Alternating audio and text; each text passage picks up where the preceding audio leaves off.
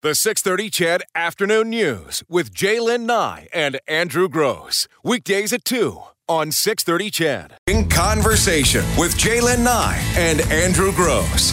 Breaking news with Eileen Bell and sports with Morley Scott. This is the Afternoon News on six thirty C H E D, Edmonton's breaking news and conversation station.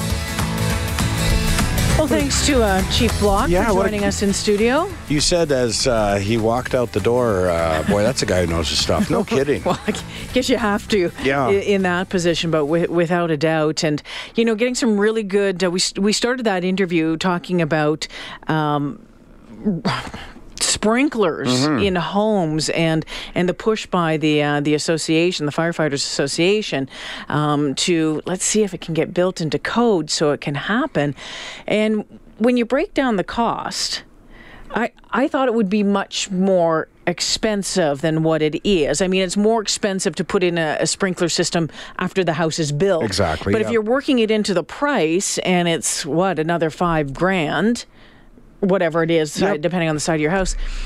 Um, I really like the idea of it. I really, sure. really do. Two to five grand over a twenty-five or thirty-year yeah. mortgage.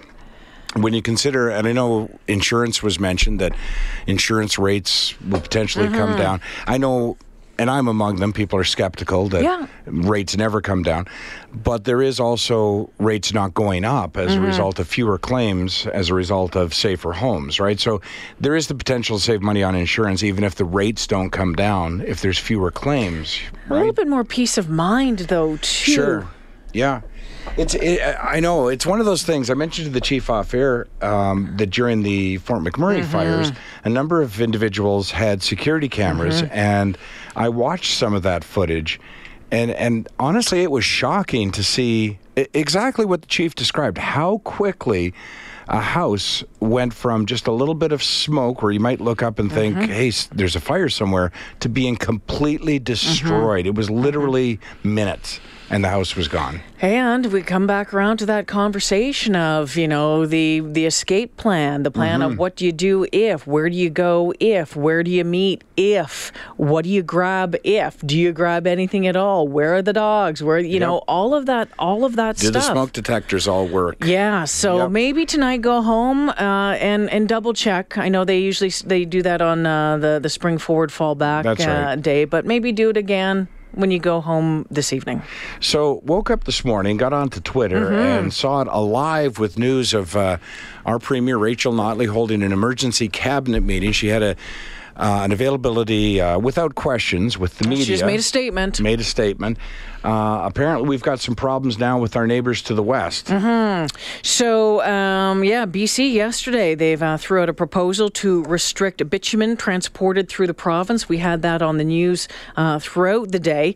Um, now, so it's the it's Premier John Horgan. It's the mm-hmm. N D P government out in B C. So they announced plans to restrict the amount of diluted bitumen that can be transported by pipeline or rail until the province can better understand the ability to mitigate spills. Right. So where that uh, affects us so directly. So what does that mean? Well, that means, in other words, that what's in place now uh, cannot be increased. So in other words, uh, additional pipeline mm-hmm. capacity or pipelines can't be built. So it's sort of an end run around an agreement that's already in place to allow us to build the pipeline. Yeah, and this is the uh, Kinder Morgan Trans Mountain Pipeline. So so we can build uh, the pipeline, but we can't put anything in it. Uh, Premier Notley, not impressed, and uh, some tough talk from the Premier today. Take a listen. As you know, uh, yesterday the government of British Columbia took direct aim at the Alberta and the Canadian economy.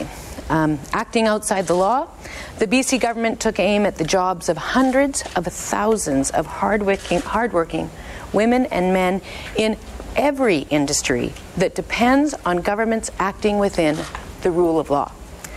The B C government took this action with no provocation and almost no warning.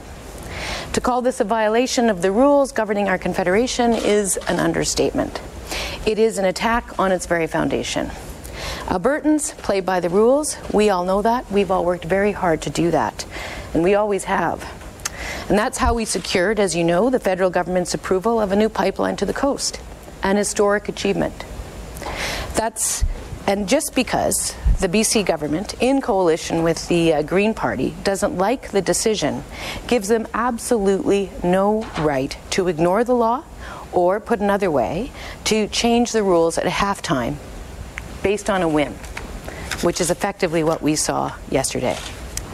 Friends, this is not how Canada operates. And it's why we have a federal government that sets the rules and makes sure that they are enforced. Albertans and Canadians expect no less from Ottawa. Albertans also expect their government, us, to stand up and fight when our jobs and our livelihoods and the livelihoods and the jobs of all Albertans are at stake. It is a duty that I know we all take very, very seriously. The government of Alberta will not, we cannot, let this unconstitutional attack on jobs and working people stand. Alberta contributes mightily to the economic security of every Canadian, including every British Columbian. In return, we simply expect our fellow citizens to play by the rules and allow us to get a fair return on our products. The B C government is threatening to thumb its nose at this principle. And for that, there need to be consequences. I've called you all together today at this emergency meeting to discuss and evaluate the range of economic and legal cons um, options that are available to us, including, for example, interprovincial trade in electricity. Although we have every expectation, expectation, and we have had every expectation that the B C government would act within the law, we've also done some preparatory work looking at possible legal and economic responses should they choose not to. Specifically, last summer, I asked officials to begin work on polishing the tools in our toolbox. And so today, I would like us all to discuss how best to use those tools to stand up for Albertans and for their jobs. The government of B C has acted rashly in a way that threatens jobs and investment, not only in Alberta, but in B C as well. Nonetheless, on, in, uh, on behalf of Albertans, we must consider our options and our response to this action very carefully. Our economies, the economies of the two provinces, are closely linked. Billions of dollars of goods cross our borders every year. Hundreds of thousands of jobs depend on good trading relationships. But I believe, and I know that you do too, that we owe it to Albertans to do everything within our power to defend our jobs and our economic security. And we will not waver in this fight. So we will be calling on all Canadians and the federal government to support us in our work going forward. There is much at stake for working people, for the strength of our economy, and frankly for the Canadian Federation as a whole. I look forward to the discussion that we will have today. We have many interesting things to consider. Thank you all for coming, and uh, we'll have more to say in a few minutes. Mm, Thank Prem you. Premier Rachel Notley. It's unprecedented. Uh, it's a federal ruling that the pipeline mm-hmm. can go through. I know some of our listeners are saying, well, what about Quebec? But it wasn't approved. This mm-hmm. one was approved. It was approved by the federal government. We are, at the end of the day, all Canadians. B C has absolutely no right to say, and, and again, it's an and run. They're not saying you can't build it. They're saying, well, as a province, we want to limit the amount of, uh, you know, mm-hmm. bitumen traveling through pipelines, but in effect, that's eliminating the construction of yeah. a pipeline. So the uh, the project, the expansion project, would uh, nearly triple the capacity of the pipeline system to almost nine hundred thousand barrels a day. At the end of the day, we are still the economic engine of this country, as the Premier said. Right, and that has that means we have to get the product that's in the ground to market, and it means that we and and specifically these days when we've got a president south of us uh, talking from time to time about scrapping NAFTA, we need to expand expand our markets, and the best way to expand our markets is to get the product to Tidewater. That's what we need to do. I, I um, you know, c coming out and saying interprovincial trade in electricity could be a part of the economic retaliation. But we shouldn't have Reta to do well, that. Well, you shouldn't have to do that, but if you, that's your tool, yeah, one of your sure. tools in your toolbox, and you have to look at it. But it's, a, it's you know, not to get too deep into this, but you've got problems with our neighbors to the west. We had problems with our neighbors to the east. Yeah. Do you remember the whole thing about the license uh, Alberta plates? license yeah. plates? Yeah, sure do. Uh, I don't know you can draw your own conclusions as to why this is happening, but this has not been the case in the past. Historically, we've gotten along quite well as the West, at least. We haven't always seen eye to eye with the East. But scrapping among ourselves right now, I don't understand it. And I I particularly don't understand two N D P governments not, e- not able to see eye to eye. It, it makes no sense to me. So uh, uh, our Prime Minister has to step up quickly and do something about this. Mm-hmm. And tick tock, tick tock. Yeah, there's no time for uh, talking or speaking. That's uh, one phone call, Prime Minister to Premier, and let's get this thing sorted out right away. I, I really, I you know, I am a proud Albertan, as B Cers, I'm sure, are proud British Columbians. But like I say, at the end of the day, we're all Canadians, and this is really, really important to all of uh, all Canadians. And I understand, I don't, I don't respect or appreciate or agree with Quebec's Uh, decisions not to allow us to uh, to construct in that direction. But you would think our neighbors to the west would completely understand our need to cut through their province to get our product to Tidewater. Yeah, I think there, though, it's still the uh, the nature, the environment, all of that. Well. And whether you like it or not. Yeah. Well, something has to be done. There has to be a balance found somewhere. Right. Before um, we start having to put up uh, border crossings. And we'll build a wall. Yeah, exactly. Exactly. And they can pay for it.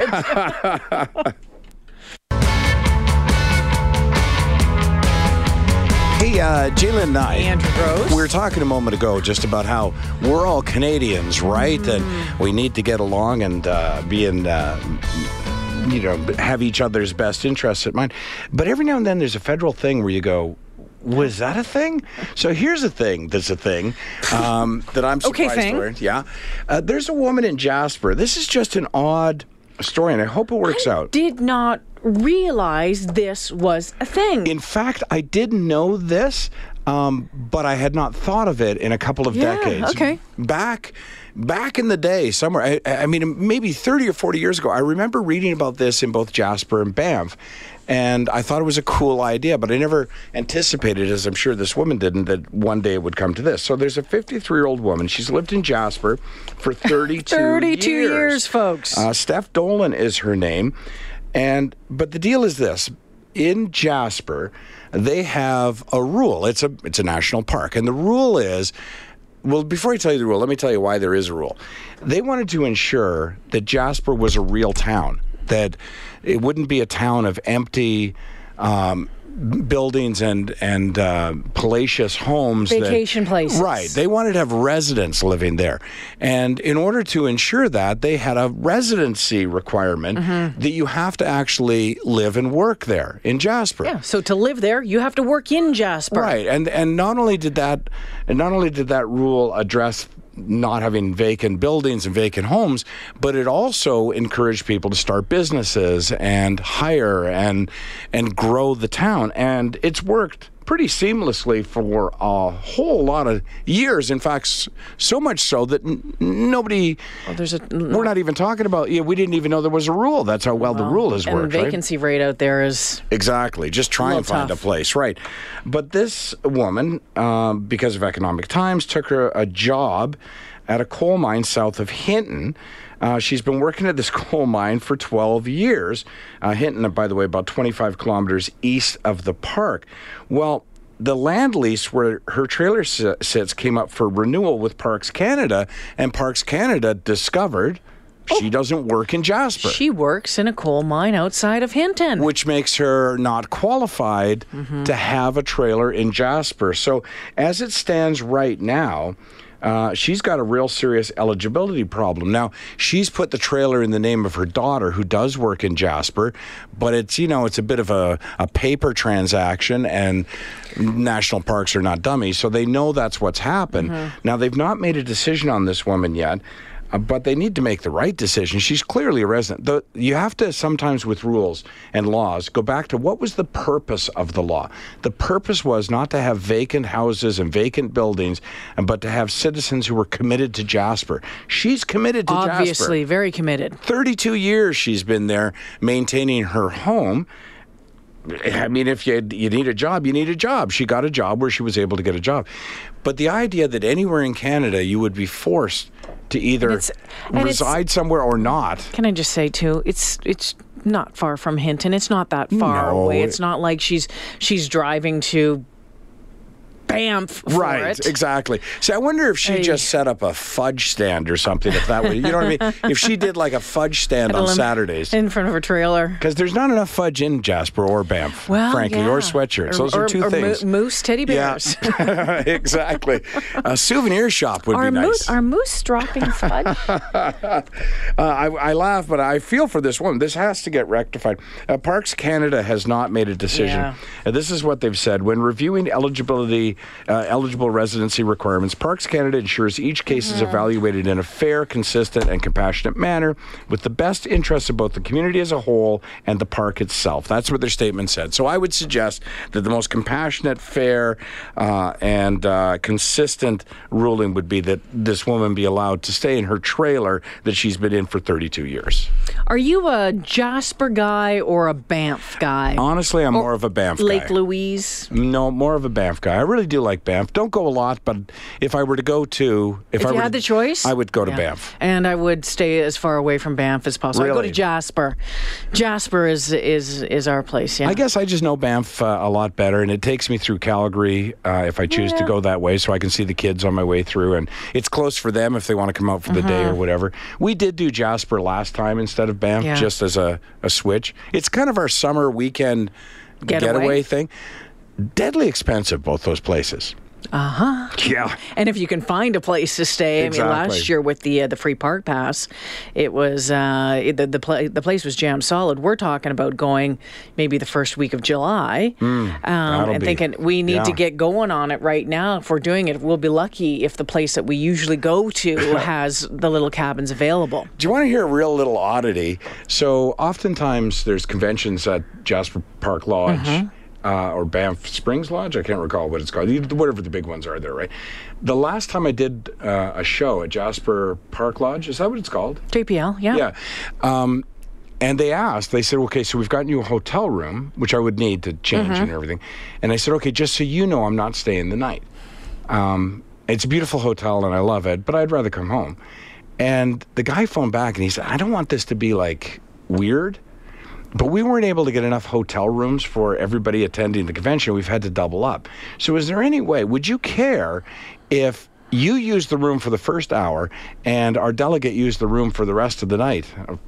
It's like, knock him, knock yourself out. So their luggage was all in my room and everything. But that it, it just reminded me when you said tough to get a room. Yeah. Uh, think how big that hotel is. Now, I'm a little, I'm, I have to go to Lake Louise yeah. next week. Mm-hmm. I have to, I'm emceeing a conference out there. Oh, nice. I'm not even sure how to get to Lake Louise. G P S that bad boy.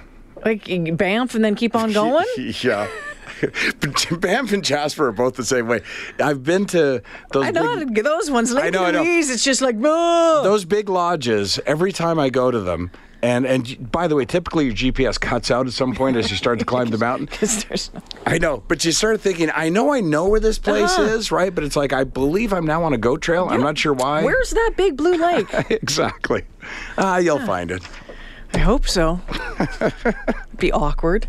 Where's, I do love those rooms. Where's our though? M C? Oh. Stick the wrong turn. She's in radium the, now. I stayed at the Empress, uh, the Fairmont uh, Empress in Victoria a couple of weeks yeah, back. Yeah, they cut down all the ivy and those big, beautiful hanging trees in the front. They did, but you know what? They're still doing it the way they did it, I think, at the turn of the century. There's still a gazillion doormen. Everyone's in uniform. They all call you Slow by name. Slow and no air conditioning. The, yeah. Well, I, I didn't mind the room so much. It, it was a good room. But the dinner service... was just, it was like The Shining. It was like just, uh, in a good way, it was like all the waiters in the same uniform with the little things on their sleeves, and you just, I don't know what that costs, but man, does that turn, look good. Can you turn up the lights just a little bit? And can you let me open the window so I don't have to go outside? The six thirty C H E D Afternoon News with Jay Lynn Nye and Andrew Gross. Weekdays at two on six thirty C H E D.